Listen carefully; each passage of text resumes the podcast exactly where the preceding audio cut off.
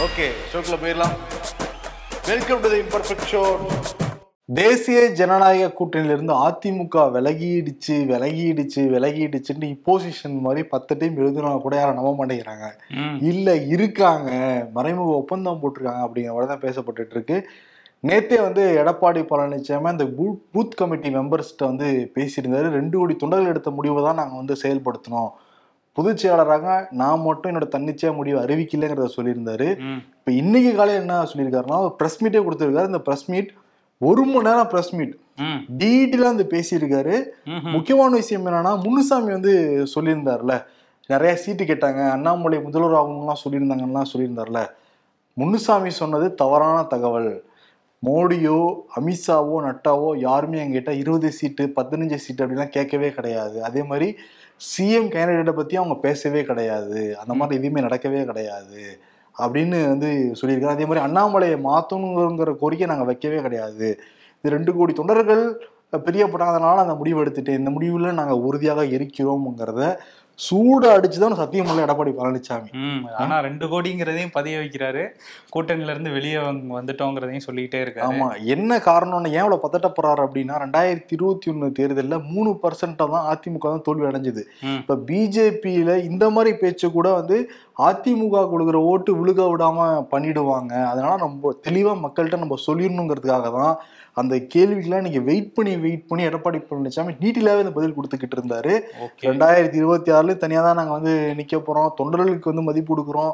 கட்சி நிர்வாகிகள் வந்து நாங்கள் வந்து மதிப்பு கொடுக்குறோம் அப்படின்லாம் சொல்கிறாங்க ஆனால் அதிமுக பாஜக பிரிவு நம்ம பார்க்கணும். கொள்கை ரீதியா பிரிச்சாங்களா? கிடையாது. கருத்தியல் ரீதியா பிரிச்சாங்களா? அதுவுமே கிடையாது. அண்ணாமலை கொடுத்த ஸ்டேட்மெண்ட்னால தான் வந்து பிரிஞ்சு வந்திருக்காங்க. அதனாலதான் பிரிஞ்சாங்களா? அப்படி இருந்தானே அந்த இதுல சொல்லப்பட்டிருக்கு. அண்ணாமலை பேசி ரெண்டு நாள் கழிச்சு தான் உங்களுக்கு கோவமே வந்துச்சு. அதுக்கு என்ன காரணம்னா ஒரு ஸ்ட்ராட்டஜி பண்ணி அடிக்கணும்னு நினைச்சாரு. அதே மாதிரி ஸ்ட்ராட்டஜி பண்ணி எடப்பாடி பழனிசாமி எல்லா கேஸையும் அண்ணாமலை மேல எழுதுங்கன்னு சொல்லிட்டு. வெளியே வந்துட்டாரு. இப்ப இன்னொரு டாக் என்னன்னா அண்ணாமலையை மாத்திட்டாங்கன்னா திருப்பி என்டிஏ கூட்டணிக்குள்ள அதிமுக போயிடுமான்னு ஒரு கேள்வி இருக்குல்ல? அதுக்கு இப்ப சேர்த்து பதில் சொல்லியிருக்காரு அவரு. அண்ணாமலையை மாத்துனா கூட நாங்க கோரிக்கை வைக்கவே கிடையாது. இருந்தாலும் கூட அதிமுக தனிச்சுதான் வந்து போட்டியிட போகுது. கூட்டணி யார் யார் வருவாங்கிறத நீங்க பொறுத்திருந்து நீங்க வந்து பாருங்க அப்படின்னு சொன்னவர். இந்த காவேரி பிரச்சனையை வந்து எடுத்துக்கிட்டாரு. பாருங்க வந்து இந்தியா கூட்டணின்னு வந்து பேர்லாம் வச்சிருக்காங்க. ஆனா ஒவ்வொரு மாநிலங்களுக்கும் மாநிலங்களுக்குமே இந்தியா கூட்டணியில் ரொம்ப சலசலப்பு ஏற்பட்டிருக்கு. கேரளா எடுத்தீங்கன்னா கம்யூனிஸ்டும் காங்கிரஸுக்கும் சண்டை போய்கிட்டு இருக்கு மேற்கு வங்கத்துல அப்படிதான் வந்து போய்கிட்டு இருக்கு தமிழ்நாட்டுக்கும் கர்நாடகா காங்கிரஸுக்கும் வந்து போய்கிட்டு இருக்கு அதனால தண்ணியோட வாங்கி கொடுக்க முடியல. வேற ஏதாவது வந்து வாங்கி கொடுப்பாங்க. இவர் எப்ப தண்ணி வாங்கியிருக்கணும்னா மேட்டூர்ல நிறைய தண்ணி இருந்தது. அப்பெல்லாம் அவங்க கேட்கவே கிடையாதுன்னு சொல்லிட்டு மேட்டூர் அணையில எப்ப எவ்வளவு தண்ணி இருந்ததுங்கிறத புள்ளியோரத்தோட வந்து சொன்னாரு. கபினி எவ்வளவு இருக்குன்னு சொன்னாரு. அதெல்லாம் ஆச்சரியப்படுற மாதிரி தான் இருந்துச்சு. டெல்டாக்காரன் வந்து சொல்லியிருந்தாரு. இப்ப டெல்டாக்காரன் இப்ப வந்து அவரை சொல்ல சொல்லுங்க. லட்சக்கணக்கான ஏக்கர் நிலங்கள் வந்து தண்ணீர் இல்லாம இப்ப கருகிட்டு வந்து இருக்கு. இதுக்கெல்லாம் வந்து டெல்டாக்காரரான மு க ஸ்டாலின் என்ன பதில் சொல்ல போறாருங்கிற கேள்வி எழுப்பியிருந்தாரு. அதே மாதிரி பல தொகுதிகள் அடுக்குனாரு. நாங்க வந்து சரி நீங்க அப்படி தனித்து போட்டிருந்தீங்கன்னா ஜெயிச்சிருவீங்களா? நாங்க நாற்பதுக்கு நாற்பது ஜெயிப்போம்னு சொல்லிட்டு முதல்வர் மு க ஸ்டாலின் சொல்லிக்கிட்டு இருக்காரு அப்படிங்கிற நிருபர்கள் கேள்வி கேட்கறது அவர் என்ன சொன்னாரு? நாங்க ஆல்ரெடி ஏழு நாடாளுமன்ற தொகுதியில் வெற்றி பெற்ற மாதிரி தான் நீங்க புள்ளிவரங்கள் இருக்கு அப்படின்னு சொன்னாரு. என்ன காரணம்னா.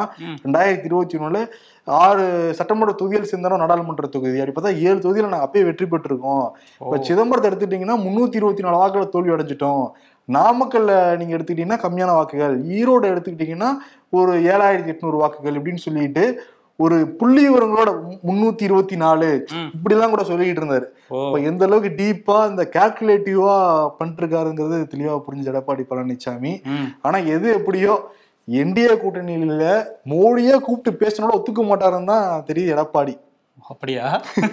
இதெல்லாம் நம்பிக்கை? பேசுறப்ப அப்படிதான்ப்பா இருக்கு. பேசுறப்ப ஏதோ பேசுறாரு. ஏன்னா ரெண்டு கோடி தொண்டர்களுக்கு மதிப்பளிக்கிறோம்னு அவர் சொல்ல சொல்ல இன்னைக்கு கொடுத்த பிரஸ் மீட்லயே அதிமுக தொண்டர்கள் வந்து சத்தம் போட்டாங்க கத்துனாங்க.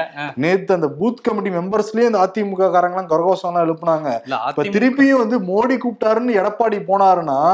இப்ப வந்து அதிமுக தொண்டர்கள் கைத்தட்டினவங்க என்ன பண்ணுவாங்க? ஆமா அதிமுக தொண்டர்கள் வந்து ரொம்ப ஹாப்பியா தான் இருக்கிறாங்க. இந்த பேசும்போதே தெரியுது அவங்க கிட்ட இந்த கூட்டணியில இருந்து வெளியே வந்தது. பட் எடப்பாடியும் ஹாப்பியா தான் இருப்பாரு. ஏதாவது ஒரு நெருக்கடி கொடுத்தாங்கன்னா திரும்ப போவாராங்கிற கேள்வி இருக்குது. அதையும் கேள்வி கேட்டாங்க. நீங்க கற்பனை எதுவும் நீங்க கேள்வி எல்லாம் கேட்காதீங்க அப்படிங்கிறாரு அதுக்கு. ஓ என் மேல எந்த இதுவுமே இல்லை. நான்லாம் ஸ்டெடியா இருக்கேன்றாரு. அப்படி சொல்லல அவரு. நீங்க நீங்களே கற்பனை எதுவுமே பண்ணாதீங்க யோசிக்காதீங்க ஓகே அவர் அப்படி சொல்லியிருக்காரு. ஆனா எது எப்படியோ அண்ணாமலை டெல்லி போயிருக்காருல்ல அண்ணாமலை ஸ்ட்ரிக்டா உத்தரவு போட்டுருக்காங்களாம். இனிமேல் அதிமுக பத்தி வாயே திறக்க கூடாது புரிஞ்சுதா அப்படின்னு கேள்விதான் சொல்லிதான் அனுப்பிச்சுட்டு இருக்காங்க ஊழல் பட்டியல்லாம் எடுத்துட்டு வந்துடாதீங்க அப்படின்ட்டு இருக்காங்களாம். ஆமா. அதனால அவர் அமைதியா இருப்பாரு இனிமே கொஞ்ச நாளைக்கு அப்படின்னு எதிர்பார்க்கலாம்.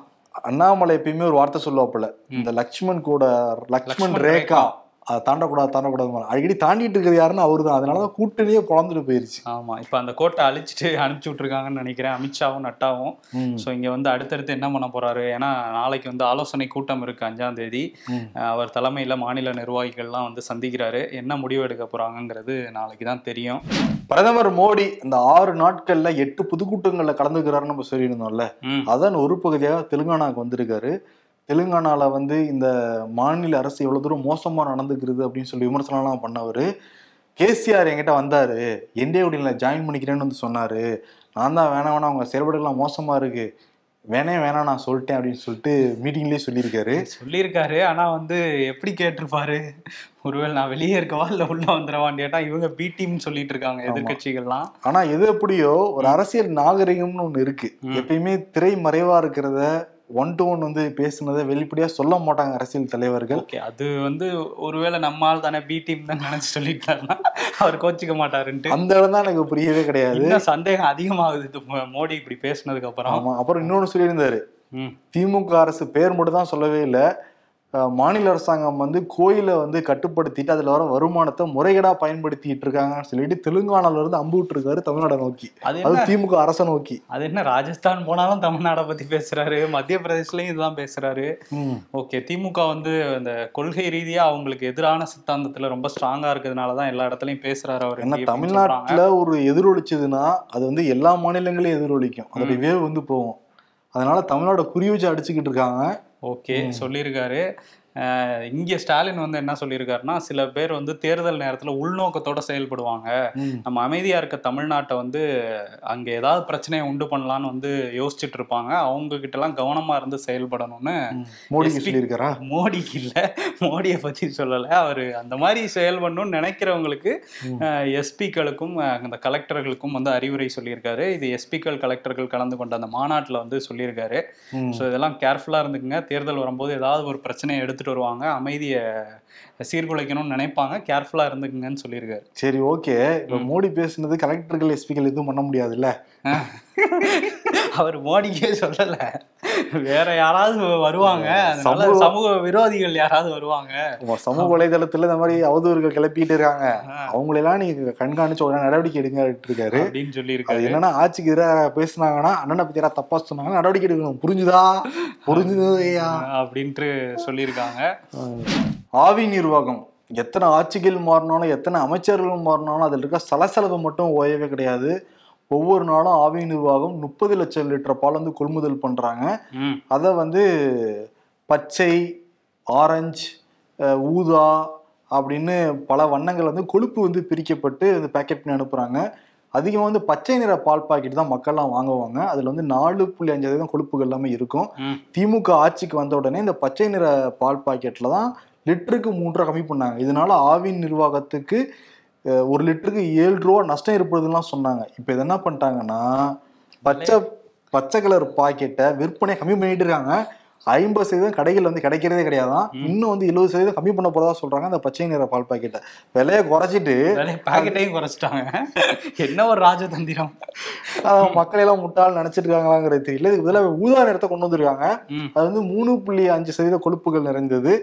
இது வந்து எல்லா இடங்களையும் கிடைக்குதுங்கிறாங்க. ஆனா ஆவி நிர்வாகம் டோட்டலா மறுத்துருக்காங்க. அப்படிலாம் கிடையவே கிடையாது. எல்லா இடங்களையும் பச்சை நிற பாக்கெட் கிடைக்குது. எதிர்கட்சி பண்ற சதி அப்படிங்கிறாங்க. ம். பட் ஆனா பல இடங்கள்ல இருந்து பச்சை நிற பாக்கெட் கிடைக்கலங்கிறது தான் பதிலாவே இருக்கு. ஆமா. இனிமே அந்த பச்சை பெயிண்ட் அடிச்சு கொடுத்தாலும் கொடுப்பாங்கன்னு நினைக்கிறேன். இவங்க பண்றதெல்லாம் பார்த்தா. இன்னொரு பக்கம் அந்த ஆவின் மாதிரியே ஆம்னி பேருந்துகள் சர்ச்சையும் நீண்ட நாட்களா இருக்கு. அது பல ஆண்டுகளா என்னன்னா அந்த விடுமுறை வந்தா தீபாவளி வந்தா பொங்கல் வந்தாலாம் விலையை வந்து பல மடங்கு நினைச்சு பார்க்க முடியாத அளவுக்கு அதிகப்படுத்திடுவாங்க. இப்போ கூட இந்த காந்தி ஜெயந்தியை ஒட்டி அந்த மூணு நாலு நாள் லீவ் வந்தப்ப சென்னை டு கோவை ஐயாயிரம் ரூபாய். லீவுப்பா அஞ்சு நாளா? வெள்ளிக்கிழமை ஒரு நாள் லீவ் போட்டான் நமக்கு அதுவும் இல்ல அதனால. தெரியல. அதனால இந்த சென்னை டு கோவை வந்து ஐயாயிரம் ரூபா ஆறாயிரம் ரூபாலாம் வச்சு வித்துட்டு இருந்தாங்க சென்னை டு நெல்லை வந்து நாலாயிரம் ஐயாயிரம் இந்த மாதிரியான கட்டணங்கள் வந்து கொள்ளை அடிச்சிட்டு இருந்தாங்க ஆமணி பேருந்து நிறுவனங்கள்லாம். இது வந்து ஆமணி பேருந்து சங்கங்கள் வந்து ஒரு கட்டணம் நிர்ணயிச்சிருக்காங்க. அதை தாண்டி இவங்க வாங்குறாங்க. அரசு கிட்ட கேட்டா எப்பவும் ஒரே பதில் சொல்லுவாங்க. இந்த சட்டத்துல கட்டணம் நிர்ணயிக்கிறதுக்கு வந்து வழிவகை இல்லை. நம்ம அதை பண்ண முடியாது அப்படின்னு சொல்லுவாங்களே தவிர அதுக்கு என்ன பண்ணலாங்கிறது இப்போ வரையும் எந்த தீர்வுமே இல்லை. இப்போ தீபாவளி வேற அடுத்து வரப்போகுது. இந்த ஆயுத பூஜையை ஒட்டி லீவெல்லாம் வரப்போகுது. இன்னும் இது அதிகரிச்சுக்கிட்டே தான் இருக்கும். மக்களும் தொடர்ந்து வந்து இதை பத்தி பேசிக்கிட்டே இருந்தா கூட அரசும் கண்டுக்கல. அந்த ஆமணி பேருந்து சங்கங்களும் நாங்க க யாரு எங்க சங்கத்தோட விதியை மீறுறாங்களோ நடவடிக்கை எடுக்கிறோம் அவ்வளவுதான் சொல்லுவாங்க. இவங்க வந்து நம்ம சட்டத்தால பண்ண முடியாது. ஆனா நாங்க சில இதெல்லாம் விதிக்கிறோம் அப்படின்லாம் சொல்லுவாங்களே தவிர எதுவுமே நடக்கிறது இல்லைங்கிறது தான் இங்க ரியாலிட்டி ஆக்சுவலி ஐயாயிரம் ரூபாய் கோயம்புத்தூருக்குன்னா பஸ்ல போறதுக்கு ஒரு நாலு ஃப்ளைட்லயே அவ்வளவுதான் பா வரும். ஆமா ஒரு. நாலு பேர் போனா என்ன ஆகும்? இருபதாயிரம் ரூபா போ டோட்டலா நாலு நாளைக்கு வந்து எல்லாம் போயிட்டு வர்றதுக்கு நாற்பதாயிரம் ரூபா ஆகும். இப்போ மிடில் கிளாஸ் எப்படி பணத்தை சேமிக்க முடியும்? மிடில் கிளாஸ் பத்தி நம்ம பேசிக்கிட்டு இருக்கோம். லோயர் மிடில் கிளாஸ் பத்தி யோசிக்கவே முடியல. அவங்களாம் எப்படி போவாங்க? ஆமா இதுல அரசு பேருந்துகள் நாங்க அதிகரிக்கிறோம்னு சொல்றாங்க. அதுவுமே வந்து போதுமான அளவு இல்லைங்கிறது தான் இங்க ரியாலிட்டி இந்த அதிகாரிகள் அமைச்சர்லாம் உங்களுக்கு சேரம் வச்ச காரெல்லாம் நீங்க ஈஸியா போயிட்டு போயிட்டு வந்துடுறீங்க. மக்கள் தான் பாவமா இருக்கும். அரசியல்வாதிகளை பத்தி பேசிக்கிட்டு இருக்கோம். அதெல்லாம் தாண்டி முக்கியமான விஷயம் வந்து இந்த மாணவ சமுதாயம் தான் அந்த டூ கே கிட்ஸ்னு சொல்றாங்களா அவங்க நடவடிக்கையெல்லாம் பார்த்தா சில பேரை ரொம்ப பிரமிப்பா இருக்கு. பயங்கரமா வந்துருவாங்கன்னு தோணுது. சில பேரை பார்த்தா என்னப்பா இந்த ஒரு பேசி விஷயம் கூட தெரியாம இருக்க? என்ன இந்த மாதிரிலாம் அடிக்ட் ஆகுற? அப்படின்னு தான் இருக்கு. அஹ் போன வாரம் பார்த்தோம் மேகி அந்த பையன் கேட்டிருக்கான். அம்மா வந்து மேகி வாங்கிட்டு வரதுக்குள்ள அந்த பையன் சூசைட் பண்ணி செத்து போயிட்டானா இந்த மாதிரி நிறைய விஷயங்கள் நம்ம கேள்விப்பட்டுக்கிட்டு தான் இருக்கோம். இப்போ நேற்று ஒரு சம்பவம் வந்து அரக்கோணத்தில் நடந்திருக்கு. இந்த பையன் வந்து கபின்னு வந்து பேர். சென்னையில் இருக்கிற ஒரு தனியார் இன்ஜினியரிங் கல்லூரியில் முதலாம் ஆண்டு படிச்சுக்கிட்டு இருக்காரு. வீடியோ கேமுக்கு பயங்கர அடிக்ட் இருக்காரு அப்பா இல்லை அண்ணன் வந்து வெளிநாட்டில் வேலை செய்கிறாரா அம்மா மட்டும்தான் அம்மாவும் வந்து வேலைக்கெல்லாம் போயிட்டு வந்து மகனை வந்து பார்த்துருக்காங்க. பொழுதுனைக்கும் வீடியோ கேம் விளாண்டு விளாண்டு விளாண்டு விளாண்டு மூளையில் ஏதோ பாதிப்பு ஏற்பட்டு ஆஸ்பத்திரி கூட்டு போய் ரெண்டு கையும் கட்டி போட்டுருக்காங்க. ஏன்னா வீடியோ கேம் விளாட்ற மட்டும் தான் கையை அப்படி ஆடிக்கிட்டு இருக்கு. அந்த வீடியோ பார்த்தாலே பதவிப்பா இருக்கு. அப்போ அரக்கோணத்தில் வந்து ட்ரீட்மெண்ட் கொடுக்க முடியாதுன்னு சொல்லிட்டு சென்னைக்கு வந்து ஆம்புலன்ஸ் வச்சு அனுப்பிச்சு விட்ருக்காங்க இந்த வீடியோ கேமுக்கு நிறைய பேர் அடிக்ட் ஆகிட்டு இருக்காங்க. இப்போ வந்து இப்போ சி- குழந்தைகள் எல்லாமே பேரண்ட்ஸ் எதுவும் கட்டுப்படுத்துறதுக்கு வழி இல்லைன்னு அவங்களே தான் கையில் மொபைலை கொடுக்குறாங்க. அதெல்லாமே ரெஸ்ட்ரிக்ட் பண்ணணும். இல்லாட்டி அவங்களோட வாழ்க்கையை நம்மளே பாழாக்குன மாதிரி வந்துடும் ஆமாம் வீடியோ கேம்ஸ் அதாவது வீடியோலாம் காட்டி தான் சாப்பாடு ஊட்டுற நிலைமை தான் இருக்கு இப்போ. இதெல்லாம் கொஞ்சம் கவனிக்கணும். அதே மாதிரி இன்னொரு விஷயம் இந்த மும்பையில் வந்து ஐஐடி இருக்குல்ல. அங்கே வந்து கொஞ்ச நாளைக்கு முன்னாடி வந்து இங்கே சைவ உணவு சாப்பிட்ற இடத்துல சில பேர் ஐ அசைவ உணவு சாப்பிட்றாங்கங்கிற புகார் வந்து சில மாணவர்கள் கொடுத்ததா சொல்கிறாங்க. அதை வச்சு அங்கே உள்ள கேன்டீன்ஸ்லலாம் ஒரு பேப்பரில் நோட்டீஸ் மாதிரி ஒட்டியிருக்காங்க. இங்கே வந்து சைவ உணவு மட்டும்தான் சாப்பிடணும் அப்படின்னு சொல்லி பிரிச்சிருக்காங்க. அப்போவே இது பெரிய சர்ச்சையாச்சு இந்த மாதிரி சைவ உணவு அசைவ உணவுன்னு பாரபட்சம் காட்டுறாங்க ஐஐடியில் அப்படின்ட்டு. பல எதிர்ப்புகள்லாம் வந்துச்சு. இப்போ அதை வந்து உடனடியாக வந்து மும்பை ஐஐடி வந்து மறுத்துட்டாங்க. நாங்கள் அப்படிலாம் பண்ணலை அப்படின்ட்டு. ஆனால் இப்போ என்ன நடந்திருக்குன்னா ஒரு மாணவர் வந்து சைவ உணவு சாப்பிட்ற இடத்துல போய் அசைவ உணவு சாப்பிட்டார் அப்படின்னு சொல்லி பத்தாயிரம் ரூபாய் வந்து அபராதம் போட்டிருக்காங்க. இல்லைன்னு சொல்லிட்டு இப்போ அபராதம் போட்டிருக்காங்க பாருங்கன்னு சொல்லிட்டு அந்த பிரச்சனை பெருசாயிருக்கு. மாணவர் அமைப்புகள்லாம் வந்து இதுக்கு கண்டனம் தெரிவிச்சிட்டு இருக்காங்க. சாப்பாடுங்கிறது அவங்கவுங்க சாப்பிட்றோம். நாங்கள் ஃப்ரெண்ட்ஸாக கூட சைவம் அசைவம் சாப்பிட்றவங்க சேர்ந்து தான் சாப்பிட்றோம். ஏன் இவங்க இப்படி பண்ணுறாங்க ஒருவேளை பிடிக்கலனா அவங்க தள்ளி உட்காந்து சாப்பிட போகிறாங்க இது ஒரு அரசியலாக பண்ணது மும்பை ஐஐடின்னு சொல்லி மாணவர் அமைப்புகள்லாம் கண்டனம் தெரிவிச்சிருக்காங்க. மும்பை ஐஐடி மட்டும் இல்ல. எல்லா ஐஐடிலையுமே இந்த உணவு பிரச்சனை இருக்கு. ஆமா அதுவும் ஒரு அந்த ஹிமாச்சல் ஐஐடின்னு நினைக்கிறேன். அவர் அந்த இயக்குனரே வந்து அங்க மாமிசம் சாப்பிட்டா நம்ம நல்லா இருக்க முடியாதுங்கிற மாதிரி பேசியிருந்தாரு. சென்னை ஐஐடி நீ மறந்துட்டேன்னு நினைக்கிறேன். அது ஒரு சம்பவம் நடந்திருக்கு இங்க. இதே சைவம் அசைவ உணவை வச்சு. ஆமா. நியூஸ் கிளிக் செய்தி நிறுவனம். அவங்களுக்கு தொடர்புடைய ஒரு முப்பது இடங்களில் நேற்று டெல்லி போலீஸ் வந்து ரைட் பண்ணிட்டு இருக்காங்க அப்படின்னு சொன்னோம். மும்பையில் கூட சில இடங்களில் வந்து ரைடெல்லாம் நடந்துட்டு இருந்தது. இப்போ என்ன பண்ணியிருக்காங்கன்னா அந்த நியூஸ் கிளிக்கோட எடிட்டர் இன் சீஃப் பிரபீர் அவரையும் அந்த நிறுவனத்தோட ஹெச்ஆர் ஹெட்டையும் வந்து கைது பண்ணியிருக்கு டெல்லி போலீஸ். இவங்களுக்கு ஏழு நாள் வந்து நீதிமன்ற காவலும் வந்து விதிச்சிருக்காங்க. இவங்களை எந்த சட்டத்தின் அடிப்படையில் கைது பண்ணியிருக்காங்கன்னா unlawful activities prevention act UAPA இந்த சட்டத்தின் கீழே கைது பண்ணோம்னா எந்த ஒரு கேள்வியுமே கேட்காம இல்லாமல் எந்த பேப்பர்ஸுமே இல்லாமல் அரெஸ்ட் பண்ணி உள்ளே வைக்க முடியும். இதனால தான் வந்து இதுக்கு வலுத்த கண்டனங்கள் வந்து எல்லாருமே சொல்லிக்கிட்டு இருக்கிறாங்க. கருத்து சுதந்திரத்தை நசுக்குது இந்த பிஜேபி அரசாங்கம் அப்படிங்கிற குற்றச்சாட்டை வந்து வச்சுருக்காங்க. எடிட்டர்ஸ் கில்ட் ஆஃப் இந்தியா அப்புறம் இந்தியா கூட்டணியில் உள்ள பல கட்சிகள் எல்லாரும் வந்து ஒன்று சேர்ந்து அறிக்கையெல்லாம் வெளியிட்டிருக்காங்க இது வந்து கருத்து சுதந்திரத்தை முழுக்க முழுக்க நசுக்கிறாங்க அப்படிங்கிறது. இன்னொரு விஷயம் என்னென்னா நேற்று அவங்கெல்லாம் சில பேர் அரெஸ்ட் பண்ணி விசாரித்தாங்க டெல்லி போலீஸ். அப்போ வந்து என்னென்ன கேள்வி கேட்டாங்கன்னா அவங்க வெளிநாட்டிலேருந்து இருந்து பணம் வாங்கினதா ஒரு விஷயம் இருக்கு. சீன நிறுவனத்துக்கிட்ட இருந்து பணம் வாங்கியிருக்காங்க. சீனாவை பத்தி ஆதரவா எழுதுறதுக்குங்கிறது ஒரு குற்றச்சாட்டு இருக்கு. அதை பத்தி வெளிநாட்டு பயணங்களை ஒட்டி விசாரிச்சது மட்டும் இல்லாம அந்த ஷகின் பாக் போராட்டம் சிஏஏ சட்டத்துக்கு எதிராக டெல்லியில் நடந்ததில்ல. அந்த போராட்டத்தின் போது எழுதப்பட்ட கட்டுரை பற்றியும் விவசாயிகள் போராட்டம் பற்றி எழுதப்பட்ட கட்டுரை பற்றியும் விசாரிச்சதா வந்து சொல்கிறாங்க ஸோ கட்டுரைகளை பற்றிலாம் விசாரிக்கிறாங்க. இது எங்கேயுமே நடக்காது அப்படிங்கிற மாதிரியான குற்றச்சாட்டுகள்லாம் எழுந்திருக்கு. ஆனால் அனுராக் தாக்கூர் வந்து என்ன சொல்றாருன்னா இது சட்டத்தின்படி அவங்க அந்த ஏஜென்சிஸ் வந்து அவங்க வேலையை தான் பண்ணிட்டு இருக்காங்க. இதில் வேற எதுவுமே சொல்றதுக்கு இல்லைங்கிற மாதிரி அவர் சொல்லியிருக்காரு. ஸோ இது போக போக தான் தெரியும். இன்னும் நியூஸ் கிளிக் மட்டும் முதல்ல நடக்கல. இதுக்கு முன்னாடி பிபிசி அலுவலகத்தில் போய் ரைடு பண்ணாங்க. அது எந்த சமயத்துலன்னு பார்க்கணும். மோடியை பற்றி ஒரு ஆவணப்படம் வெளியிட்டதுக்காக குஜராத்தில் நடந்த அந்த படுகொலையை பற்றி ஆவண படம் வெளியிட்டதுக்காக பிபிசி அலுவலகத்திலே ரைடு நடத்தப்பட்டது. தி ஒயர் அலுவலகத்தில் வந்து ரைடு நடத்தப்பட்டிருக்கு. NDTV Newslaundry Dainik Times இப்படி நிறைய பத்திரிகைகளில் வந்து நடந்திருக்கு அலுவலகங்களில். இது தொடர்ச்சியாக இருக்கு பட் ஆனால் எந்த அலுவலகம்னு பார்க்கணும். பிஜேபிக்கு எதிராக விமர்சனம் வைக்கப்படுற அலுவலகம் தான் அந்த ரைடு வந்து நடந்திருக்கு. பிஜேபிக்கு ஆதரவாகவோ அவங்களுடைய போற்றத்தக்க வகையிலோ எழுதுனா அவங்களுக்கு ரைடு வரைக்கும் போகவே இல்லை. போகவே இல்லைங்கிறது இந்த இதெல்லாம் வச்சு பார்க்கும்போது நமக்கே தெரியுது. ஓகே இதில் வந்து எல்லாரும் கண்டனங்களை பதிவு பண்ணிட்டு இருக்காங்க. அரசு தரப்புல இது நார்மலான ஒரு விஷயங்கிற மாதிரி தான் அவங்க ஹேண்டில் பண்ணிட்டு இருக்காங்க. போக போக தான் தெரியும். இன்னொரு விஷயம் வந்து டெல்லி போலீஸ்க்கு எதிராக வந்து மஹுவா மொய்த்ரா இருக்காங்கல்ல திரிணாமுல் காங்கிரஸ் அவங்கள வந்து டெல்லி போலீஸ் அப்படியே குண்டுக்கட்டா தூக்கிட்டு போற வீடியோ காட்சிகள் வந்து இணையத்துல பரவிட்டு இருக்குது. என்ன மேட்ரு அப்படின்னா திரிணாமுல் காங்கிரஸ் வந்து ஒரு போராட்டம் பண்ணிட்டு இருந்தாங்க டெல்லியில. அந்த நூறு நாள் வேலை திட்டத்துக்கு நிதியே ஒதுக்கல. ஒரு பதினைந்தாயிரம் கோடி அளவுல நிதி வந்து எங்களுக்கு வரவே இல்லை மேற்கு வங்கத்துக்கு அப்படின்னு சொல்லி மம்தா வந்து குற்றச்சாட்டு வச்சிருந்தாங்க. அதை வச்சுதான் அபிஷேக் பானர்ஜி மஹுவா மைத்ரா உள்ளிட்ட திரிணாமுல் காங்கிரஸ் எம்பிக்கள் நிர்வாகிகள்லாம் போய் டெல்லியில தர்ணா போராட்டம் பண்ணாங்க. முதல் நாள் வந்து இதிலே பண்ணாங்க. ராஜ்காட் அந்த காந்தி நினைவிடத்துல பண்ணாங்க. அடுத்த நாளான நேத்து வந்து என்ன பண்ணியிருக்காங்கன்னா அந்த அமைச்சர் கிராம மேம்பாட்டுத்துறை அமைச்சகத்துக்கு வெளியே வந்து பண்ணிட்டு இருந்தாங்க அங்க வந்து அமைச்சர் நிரஞ்சன் ஜோதியை பார்க்கணும் நாங்கன்னு சொல்லிட்டு வெளியில வெயிட் பண்ணிட்டு இருந்தாங்க ஒன்பது மணி வரையும் அவங்க கலையவே இல்லை. அங்கே வெளியே தர்ணா பண்ணிட்டு இருந்ததுனால அவங்கள வந்து டெல்லி போலீஸ் வந்து அங்கேருந்து அப்புறப்படுத்தியிருக்காங்க. இந்த வீடியோவை ஷேர் பண்ணி மகுவா மைத்ரா என்ன சொல்லியிருக்காங்கன்னா உலகிலேயே மிகப்பெரிய ஜனநாயக நாட்டில் ஒரு சிட்டிங் எம்பிக்கே இதுதான் நிலைமை. ஷேம் மோடி ஷேம் அமித்ஷா அப்படின்னு சொல்லி ஒரு போஸ்ட் போட்டிருக்காங்க. அது மட்டும் இல்லாமல் அவங்கள டீடைன் பண்ணி வச்சுருந்தாங்களாம். இரவுக்கு மேலே அதாவது சன்செட்டுக்கு அப்புறம் பெண்களை வந்து காவல் நிலையத்தில் இது வைக்கக்கூடாது. இவங்க என்னை வச்சுருந்தாங்கங்கிற மாதிரி ஒரு குற்றச்சாட்டையுமே வந்து போட்டிருக்காங்க மகுவா மொய்த்ரா ஓகே அவங்க வெஸ்ட் பெங்கால் எம்பி. வெஸ்ட் பெங்காலை பற்றி பேசுகிறப்ப வெஸ்ட் பெங்கால இந்தியாவில் இல்லாத அளவுக்கு டெங்கு காய்ச்சல் அதிகமாகிக்கிட்டு இருக்கு. இது வரைக்கும் முப்பத்தாறாயிரம் பேர் பாதிக்கப்பட்டிருக்காங்களாம். கல்கத்தால தான் மிகப்பெரிய எண்ணிக்கைலாம் வந்து சொல்லிட்டு இருக்காங்க. அந்த அரசாங்கம் வந்து டெங்கு கட்டுப்படுத்த முடியாம தடுமாறிட்டு இருக்கிறதா தான் தரவுகள் எல்லாமே தெரியுது. எதிர்கட்சிகளை வச்சு அரசியல் தான் வந்து பண்ணிட்டு இருக்காங்கன்னு சொல்லிட்டு திரிணாமுல் காங்கிரஸ் வந்து குற்றம் சாட்டுறாங்க. ம், ஆனா முப்பத்தாயிரம் கேஸுங்கிறத நினைச்சு கூட பார்க்க முடியல. எல்லா ஹாஸ்பிட்டல் வந்து நிரம்பி வந்து வழிஞ்சுக்கிட்டு இருக்கான். முப்பத்தாறாயிரம் கேஸா? முப்பத்தாறாயிரம் கேஸுங்கிறாங்க.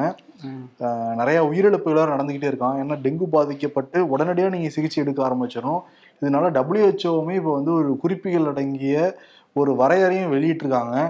காய்ச்சல் வந்துச்சுன்னா தலைவலி இல்லை உடம்பு வலி காய்ச்சல் அடிச்சுட்டு இருந்துச்சுன்னா உடனே நீங்கள் பரிசோதனை பண்ணுங்கள் பரிசோதனையில் டெங்கு உயிராச்சுன்னா உடனே ஹாஸ்பிட்டல் போய் அட்மிட் ஆயிருங்கன்னு தான் டபிள்யூஹெச்ஓமே சொல்கிறாங்க அதனால இது ரொம்ப கவனமாக தான் இருக்கணும். ஏன்னா தமிழ்நாட்டிலே டெங்கு பரவல் அதிகமாகிக்கிட்டே இருக்கு. மாநகராட்சி ஆணையருக்கே டெங்கு காய்ச்சல் ஏற்பட்டிருக்குங்கிறப்ப ம். கவனமா இருக்கணும் நம்ம.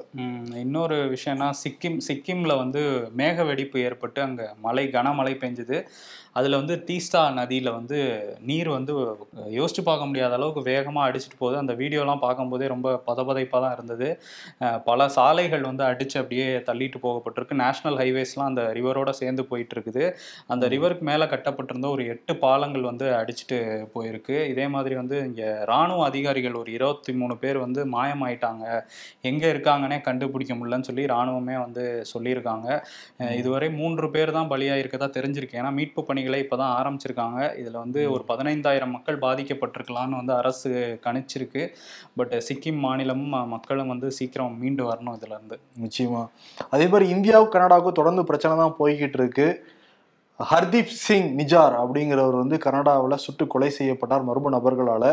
அந்த மர்ம நபர்கள் இந்தியாவை சேர்ந்தவங்க தான். இந்திய அரசாக்கும் இந்திய அரசுக்கும் அந்த படுகொலைக்கும் சம்பந்தம் இருக்குன்னு சொல்லிட்டு கனடாவுடைய பிரதமர் ஜஸ்டின் ட்ரூடோ வந்து குற்றச்சாட்டு வச்சிருந்தாரு. இந்திய அரசாங்கம் மறுத்திருந்தாங்க. இங்க இருக்க நம்ம நாட்டு வெளியுறவுத்துறை அமைச்சர் ஜெய்சங்கர் அமெரிக்கா போனப்போ கூட அமெரிக்காவுடைய வெளியுறவுத்துறை அமைச்சர் நீங்க அந்த விசாரணைக்கு வந்து ஒத்துழைக்கணும். என்ன நடந்திருக்கிறத நம்ம பார்க்கணும் அப்படின்லாம் சொல்லியிருந்தாங்க. இப்போ இந்த நேரத்துல இந்தியாவில் இருக்கிற நாற்பத்தோரு கனடா தூதரக அதிகாரிகளை உடனடியாக வெளியேறும்னு சொல்லி இந்தியா உத்தரவு போட்டிருக்கு. பத்தாம் தேதிக்குள்ள அவங்க வெளியே போகணுமா இந்தியா விட்டு? ம். ஆனா கனடா எப்படி ரியாக்ட் பண்ணியிருக்காங்கன்னா நாங்கள் உணர்ச்சி வசப்பட மாட்டோம். நாங்க இந்த விஷயத்துல பொறுமையா தான் நாங்க வந்து அணுகுவோம் அப்படின்னு. சொல்றாங்க. பட் இந்திய அரசாங்கம் பதட்டப்படுதுன்னு சொல்லிட்டு கனடா வந்து குற்றச்சாட்டு வைக்கிறாங்க. ராகுல் காந்தி எங்க போனாலும் எந்த இடத்துக்கு போனாலும் அந்த இடத்துக்கு தகுந்த மாதிரி மாறிடுறாரு. பல அவதாரங்களை எடுத்துக்கிட்டு இருக்காரு. ம். போர்ட்டரை சந்திக்க போனாரு. போர்ட்டராகவே வந்து மாறினாரு. அப்புறம் அமிர்தசரஸ் போனாரு. அங்கே போய் பாத்திரங்கள்லாம் வந்து கழுவி வச்சுக்கிட்டு இருந்தாரு. செப்பல்கள் எல்லாம் கூட வந்து வாங்கினாரு. அதே மாதிரி கோவா போயிருந்தாரு. கோவால இருந்து ஒரு குட்டி நாயை வாங்கிட்டு போய். சோனியா காந்தி அவருடைய அம்மாவுக்கு வந்து பரிசா வந்து கொடுத்துருக்காரு. காங்கிரஸ் கட்சிக்காரங்க சின்ன சின்ன அன்பில் தானே ஜீவன் இன்னும் இருக்குன்னு போட்டுலாம் ஹேஷ்டாக் போட்டு ஷேர் பண்ணிக்கிட்டு இருக்காங்க. ஓகே. ஏதோ போற இடத்துலலாம் ஏதோ பண்ணிட்டு இருக்காரு. பாப்போம். இந்த அன்பு கூட்டணிக்குள்ள இருக்கணும். ஆனா பாரு ஆம் ஆத்மி கட்சி வந்து தன்னிச்சு வந்து மத்திய பிரதேசத்துல வேட்பாளர்ல அறிவிச்சிருக்காங்க அங்க. அப்ப காங்கிரஸ் வேட்பாளர் நிப்பாட்டுவாங்க கம்யூனிஸ்ட் வந்து நிப்பாட்டுவாங்க எல்லாருமே நிப்பாட்ட தான் போறாங்க பட் அதெல்லாம் வந்து சட்டமன்றத்துக்கு கிடையாது நாடாளுமன்றத்துக்கு தான். ஆம் ஆத்மியில அந்த எம்பி சஞ்சய் சிங் வீட்லயும் இன்னைக்கு ரெய்டு போயிட்டு இருக்குது அந்த டெல்லி மதுபான கொள்கை வழக்குல ஏற்கனவே துணை முதலமைச்சரா இருந்த மணிஷ் சிசோடியா உள்ள இருக்காரு. அடுத்து இவரையும் தூக்கி உள்ள வைக்கலாம்னு ஒரு பேச்சு அடிபடுது. ஸோ அதனால ரெய்டு போயிட்டு இருக்குது இன்னொரு விஷயம் என்னன்னா இயற்பியல் அந்த ஃபிசிக்ஸுக்கான நோபல் பிரைஸ் இந்த ஆண்டுக்கானது வந்து அறிவிக்கப்பட்டிருக்கு. மூன்று பேர் அதை பகிர்ந்து எடுத்துக்க போகிறாங்க ஒருத்தர் வந்து பியரி அகோஸ்டினி இன்னொருத்தவங்க வந்து ஃபெரன்ஸ் க்ரௌஸ் மூன்றாவது நபர் வந்து ஆனி ஹியூலியர் இவங்க மூணு பேருக்கும் வந்து நோபல் பரிசு அறிவிச்சிருக்காங்க. அவங்களுக்கு வாழ்த்துக்களை நம்ம சொல்லிக்கலாம். சொல்லிக்கலாம். அரசியல்ல இதெல்லாம் சாதாரணமாப்பா. நோபல் அவார்டு வினரை பத்தி நீ சொல்லியிருக்க. ம். அதனால நம்மளும் அவார்டு கொடுத்துடலாம். மோடிக்கும் ஸ்டாலினுக்கும் பஞ்சாயத்து மறைமுகமா ரெண்டு பேரும் பேசிக்கிறாங்க. இங்கிருந்து மாதிரி அங்கிருந்து இவரு இங்கிருந்து அவரு. அப்படியா? அவரும் திமுக அப்படின்னு சொல்லவே கிடையாது. கோயில் மறை மறைமுகமா சொன்னீங்களா? நீ என்ன நினைச்ச. நான் மறைமுக கூட்டணி வச்சிருக்காங்க போல. அதிமுக பிஜேபி தான் சொல்லிட்டு இருக்காங்க. நீங்க திமுக பிஜேபியே மறைமுக அது. சில விமர்சனம் வச்சுட்டு தான் இருக்காங்க. ஆ, இவங்க பாருங்க ஒண்ணுக்குள்ள ஒண்ணுதான். வெளியதான் அடிச்சுக்கிறாங்கலாம் சொல்லுவாங்க. பட் ஆனா அது பாக்குறப்ப அப்படி நமக்கு தெரியல. சரி பஞ்சாயத்துங்கிறத வச்சிடலாம் கொடுத்துடலாம் திமுகவும் பிடிமா ஸ்டாலினுக்கும் மோடிக்கும் பஞ்சாயத்துங்கிற விருதை கொடுத்துட்டு பிட்ஸ் நியூஸ் பாத்திரலாம் ஓகே ஃப்ரெஷ் வெஜிடபிள் ஜூஸ் எழுது. இனிமே இங்கிலீஷ்ல போர்டு வைக்க மாட்டேன். நூறு தடவை எழுதுன்ட்டு வடக்கன்ஸ்ட சொல்றாங்க. தி ஃப்ரெண்ட்ஸ் வி எக்ஸ்பெக்ட் அப்படின்னு சொல்லிட்டு ஜெயிலர் படத்துல வர ரஜினிக்கு வர ஃப்ரெண்ட்ஸ் எல்லாம் போட்டிருக்காங்க. தி ஃப்ரெண்ட்ஸ் வி கெட் இது ஹேங் ஓவர் படத்துல வர ஃப்ரெண்ட்ஸ் இருக்காங்க. ஏன்னா அந்த ஃப்ரெண்ட்ஸ் வந்து எதுவுமே உருப்படியா செய்ய மாட்டாங்க. கூட இருக்க ஃப்ரெண்ட்ஸுக்கு உபத்திரமா பண்ணிக்கிட்டு இருப்பாங்க.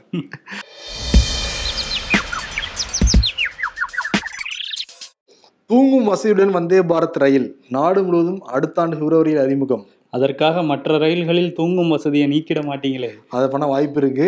ஏன்னா நேரத்தை குறைச்சிருக்காங்களாமே நேரத்தை வந்து அதிகப்படுத்தியிருக்காங்க. என்ன மேட்டர்னா இப்போ நெல்லை எக்ஸ்பிரஸ்னு வச்சுக்கோவேன் இப்போ இங்கேருந்து எட்டு மணி நேரத்தில் போகுதுன்னா அது ஒம்பது ஒம்பது மணி நேரத்தில் போகுமா? ஏன்னா இது அப்பதானே கம்மியா தெரியும். வந்தே பாரத். அதனால வந்து இந்த மாதிரி பண்ணிட்டு இருக்காங்க. இது எது என்ன ஒரு இதுன்னு தெரியலப்பா.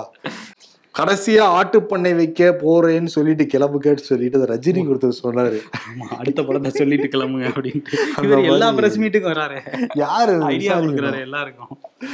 ஓகே. ஷோ வந்து பிடிச்சிருக்கும் நம்புறோம். பிடிச்சிருந்தா லைக் கொடுங்க. நிறைய பேருக்கு வந்து ஷேர் பண்ணி விடுங்க. சப்ஸ்கிரைப் பண்ணுங்க. நன்றி. வணக்கம். நன்றி.